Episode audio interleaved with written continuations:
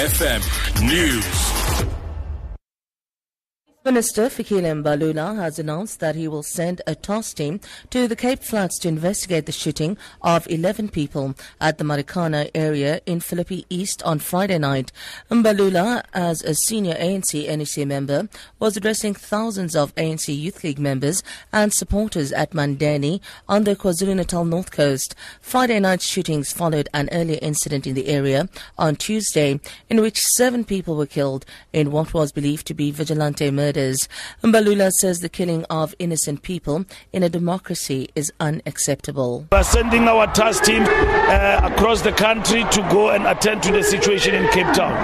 We're deeply disturbed and worried about what is going on there, but uh, we'll bring it uh, to con- un- under control. It is unfortunate that uh, ordinary, innocent people have died in this particular skirmish. Our job is to maintain law and order, and the police will do that. Traffic officials in the Western Cape have seized abalone worth almost 1 million rand near Grabouw. Traffic Chief Kenny Africa says the driver of the vehicle managed to escape when he ran away after being stopped. He says the haul is being investigated. Our provincial traffic officers stopped a vehicle on the N2 just outside Grabouw and after a thorough investigation they confiscated abalone 4,970 units with a street value of over 960,000 rand. ANC Executive Committee member Lindiwe Zulu says no further delays are expected in today's voting process. Voting is underway for the top five positions at the ANC Provincial Elective Conference in the Eastern Cape. Results are expected to be announced at 10 o'clock and ANC Deputy President Cyril Ramaphosa is due to address the conference after the announcement.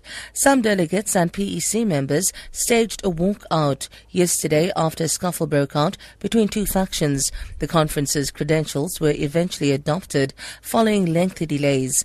Outgoing Secretary Oscar Mabuyane's slate have been nominated to contest the top five positions, while Phumulo Masualle and his slate have been nominated in their absentia. Zulu explains delegates who are supposed to vote peacefully going through the voting process. And then also what needs to happen is that once the voting has been done, team that's necessary to make sure that the voting is credible and the counting is credible have to continue doing the work. Catalan voters have begun to block doors and to congregate outside voting stations in case of police action to prevent an independence referendum on Catalonia breaking away from Spain.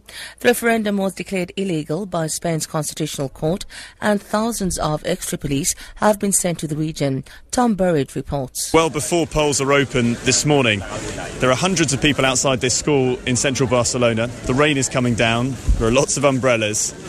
And these people are determined that this school will open as a polling station in what Spain says is an illegal referendum happening today in Catalonia. Of course, many polling stations across this region will not open.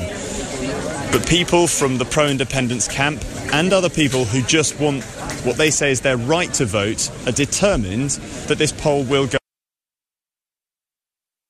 For Good Hope FM News, I'm Sandra Rosenberg.